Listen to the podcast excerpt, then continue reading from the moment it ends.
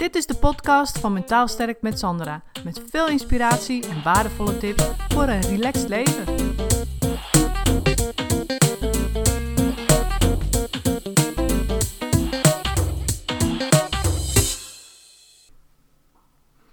Hey, Sandra hier. En laatst was mijn zoontje, die was op uh, schoolkamp. En uh, die was een hele week weg. Dus dat is altijd even wennen, weet je wel. Dan heb je ineens zoiets van: oké, ik hoef niet op tijd te eten, er hoeft niet uh, een kind naar bed en al die dingen. Dus gaf ineens een soort van enorme vrijheid. En um, ja, het was heel gek, want hij was dus uh, op schoolkamp en nou, wij konden gewoon eten wanneer we wilden. Uh, we gingen, ja, ja, eigenlijk deden we niet heel veel anders dan normaal, maar toch voelde het anders, weet je wel. Want normaal als mijn zoontje uit school komt, die zit de hele dag op school, zit op de middelbare school en dan komt hij thuis en heeft hij gewoon honger. Ja, en dan wil ik hem ook niet laten wachten, dus dat hij dan nog een uur op zijn eten moet wachten. Dus dan zorg ik dat het eten klaar staat. Dus ja, dan zit je aan een bepaalde tijd wat betreft uh, het starten van het koken natuurlijk. En um, dus ja, het was eigenlijk gewoon een lekkere week, weet je. We konden gewoon lekker, lekker gewoon ja, niet veel anders doen dan normaal, maar toch voelde het anders. Ja, ik kan het niet helemaal goed uitleggen. Maar goed, toen kwam hij thuis en uh, hij was natuurlijk een hele week weg geweest, een hele week naar Amsterdam. En hij had, nou, ik geloof van de vier nachten had hij er twee niet geslapen. Dat was dan de sport, om vooral niet te slapen. Dus hij kwam thuis en was helemaal verrot natuurlijk. Het is gewoon ook echt verrot. Er is ook geen ander woord voor. Hij, was, hij zat er helemaal doorheen. Hij was helemaal back af. En wat gebeurde er? Ik was eigenlijk best wel heel opgewekt en vrolijk. En uh, nou, toch best wel relaxed week achter de rug. Niet dat het niet relaxed is als hij erbij is. Maar gewoon toch eventjes, weet je, is ook gewoon fijn gewoon qua afwisseling. Weet je, dat je gewoon even uh, uit de routine bent en het anders kan doen dan anders.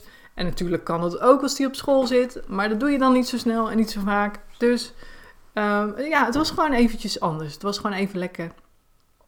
Ehm, gewoon wat losser, weet je wel, qua, qua, sowieso qua etenstijden. En naar bed gaan tijden en zo. Weet je, we gingen pas om half negen bijvoorbeeld de hond uitlaten. En normaal ja, zijn we dan thuis, want dan ligt hij op bed. Dus dan ga je ook niet uh, met z'n tweeën de hond uitlaten als dan je kind alleen thuis in bed ligt. Dat doe je niet. Dus, maar nu deden we dat wel, omdat hij er niet was. Dus wij gingen gewoon lekker om half negen bijvoorbeeld de hond pas uitlaten. Nou, dat soort dingen. Dus en dat je ook als je s'avonds weg wil, dat je dan geen oppas hoeft te zoeken. Nou, dat was gewoon allemaal veel makkelijker, veel vrijer en veel losser. Dus ik, was, ik zat nog helemaal zo in die losse, vrije sfeer toen ik hem op ging halen. En uh, ik haalde hem op. En wat ik zei, hij was dus helemaal back af. Hij was echt helemaal niet te genieten ook. Gewoon echt werkelijk. En toen, uh, het was een uur of uh, ja, vijf of zo.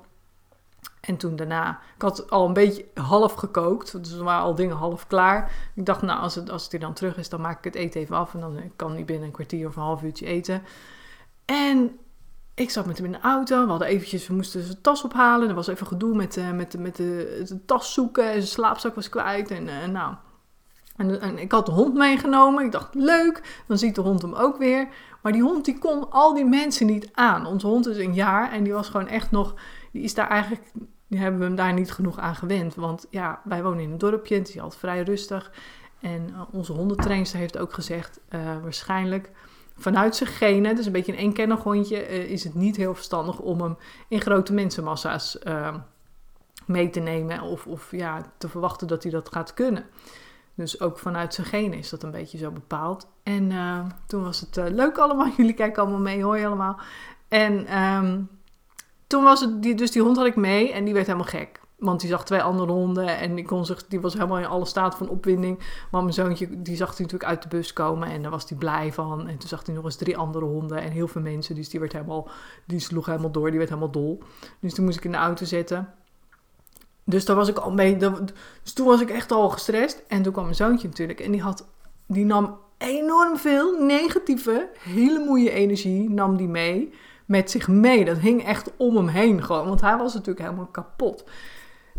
En toen stond ik dus te koken en toen dacht ik, en ik was ineens helemaal, toen, toen besefte ik me ineens van, ik voel gewoon, ik voelde me gewoon zo, um, ja, nou boos of gewoon negatief. Ik voelde me zo, zo ineens, ineens down, weet je, ineens, ja, negatief voelde ik me. En dat ik stond te koken, dat ik dacht, kan dit nou? Ik, ik was net nog heel vrolijk en weet je, komt het dan doordat die hond het niet aankon? En toen dacht ik ineens, nee, weet je wat het is? Het is omdat mijn zoontje was heel erg moe, heel, heel, heel erg moe. En natuurlijk helemaal van de kaart, van dat niet slapen en alles. En ik voelde die energie dus en ik nam die energie dus ook over. Dat besefte ik me op dat moment dat ik stond te koken van shit, ik ben gewoon nu die energie, ben ik van hem, heb ik gewoon helemaal binnen laten komen. Die is helemaal binnengetrokken. Ik voel het in alle vezels in mijn lijf en het is niet van mij, deze energie. Weet je, het is van hem. Maar ik trek het wel naar binnen. En dat besefte ik toen. En toen dacht ik, oké dan. Dus daar komt het vandaan. Dus zo voel ik me eigenlijk helemaal niet echt. Het is zijn energie die ik voel. Toen was ik eigenlijk heel erg opgelucht. Toen dacht ik ook, oké, weet je, terug naar waar, waar je was voordat hij thuis kwam. Dat gevoel en dat even oproepen en dat andere gevoel intrekken en bij hem laten. Weet je hoe, ja, lullig dat ook is. Het is gewoon, was op dat moment zijn energie en hij zat daar op die manier in. En natuurlijk kan ik hem dan helpen door met rust te laten, zorgen dat hij op tijd op bed ligt en dat soort dingen. Maar goed, hij moet er zelf uiteindelijk uitkomen. En ehm, dus ik dacht ineens, oh gelukkig, weet je, het is niet van mij.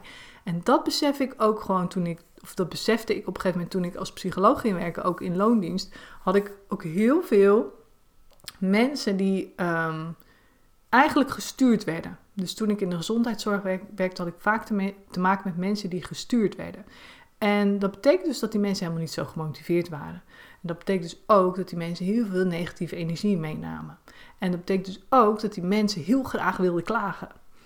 En dus vooral negatief en al hun ellende en verdriet en dingen maar bij mij neerleggen. Weet je, zo van dan ben ik het kwijt en dan ligt het bij jou. En in het begin voelde ik dat ook letterlijk zo. Dan voelde ik echt van, Weet je, het zat allemaal hier. En ik voel dat als je hooggevoelig bent, dan weet je waar ik het over heb. Dan voel je dat gewoon. Dat is niet uit te leggen, dat voel je. En toen ben ik ook, ehm, eigenlijk onbewust, maar ik merkte dat ik, als, als zo iemand weg was geweest, we gaven altijd even een handje. Dat, dat hoorde dan, weet je, dat doe je dan, eens netjes. En dat ik dan daarna, gewoon om het kwijt te raken, mijn handen ging wassen. Dus toen dacht ik, ja, weet je, dat is eigenlijk best een hele goede tip. Want ik heb ook Chinese massage gedaan. Ik heb heel veel gereisd en dan ben ik in Maleisië geweest en heb ik een Chinese massage, massage geleerd. Heb ik ook een reiki gedaan. En uh, met, die, met die Chinese massage leer ik dus ook dat als je, ik een hoofdmassage, dat als je dan klaar was, weet je, dat je dan ook je handen uitschudde om die energie, die hoofdpijn, waar je, of waar je dan mee bezig was, uh, om dat weg te, te werken, zeg maar, weg te masseren, om dat uit te schudden. Dus dat van je handen af te schudden. Zodat je het zelf ook kwijtraakt. Zodat je die energie ook weer kwijtraakt. Dus die negatieve energie of die pijn of wat dan ook. En toen ik dus in loondienst werkte in de gezondheidszorg, deed ik dat dus door middel van mijn handen te wassen. En toen ik, het met me, toen ik er last van had van, uh, via mijn zoontje, toen deed ik het door uh, ja, een soort visualisatieoefening van weet je, even terug naar waar ik me goed voelde. Dat gevoel oproepen en dat weer bij jezelf uh, ja, naar boven brengen. En het gevoel wat hij mij gaf, eigenlijk terugleggen bij hem. En uh, tentakels, mijn gevoelstentakels, sprieten, weet je die, die voelsprieten die uitstaan. Gewoon even visualiseren dat ik ze introk en dat het niet van mij was, die energie. En ja, weet je, ik dacht, ik misschien hebben jullie er wat aan, deze tips. Als jij ook last hebt van hooggevoeligheid, dan kun je daar toch heel bewust negatieve energie van anderen, kun je echt gewoon van je af, uh, ja, nou slaan wil ik niet zeggen, maar van je af krijgen. Door gewoon bepaalde rituelen of symbolische rituelen te doen. En zonder dat het zweverig is. Maar het hielp mij enorm als ik gewoon mijn handen even waste. Als ik een heel negatief persoon had gesproken, ik gaf een handje bedankt, dag. En... Uh, ja, bedankt zei ik helemaal niet natuurlijk, maar dat zei diegene dan wel. En uh, dat ik dan even mijn handen was en ik dan toch echt even iets had van... En ook even gewoon stilstaan bij, oké, klaar, weet je, dit is niet voor mij. Dit is nu buiten de deur. Wat er, die negatieve energie is nu vertrokken, die is nu buiten de deur en het is niet van mij. En dat, dat vond ik gewoon heel erg uh, ja, belangrijk. Dat, dat, dat, dat heeft mij in ieder geval ontzettend geholpen. Dus ik hoop dat jullie dit herkennen en laat het me even weten. Bedankt voor het luisteren en tot de volgende podcast. Doei doei! Bedankt voor het luisteren. Het is mijn intentie om met deze podcast waardevolle inzichten te delen die je kunt gebruiken voor je eigen leven en die je helpen groeien in je persoonlijke ontwikkeling. Wil je voortaan alle verhalen bij elkaar hebben staan? Abonneer je dan even op Mentaal Sterk met Sandra op iTunes of Stitcher. En ben je enthousiast over mijn verhaal? Dan zou ik het superleuk vinden als je een review achterlaat. Dat kun je doen in iTunes of Stitcher en geef je bij beoordelingen en recensies een korte review.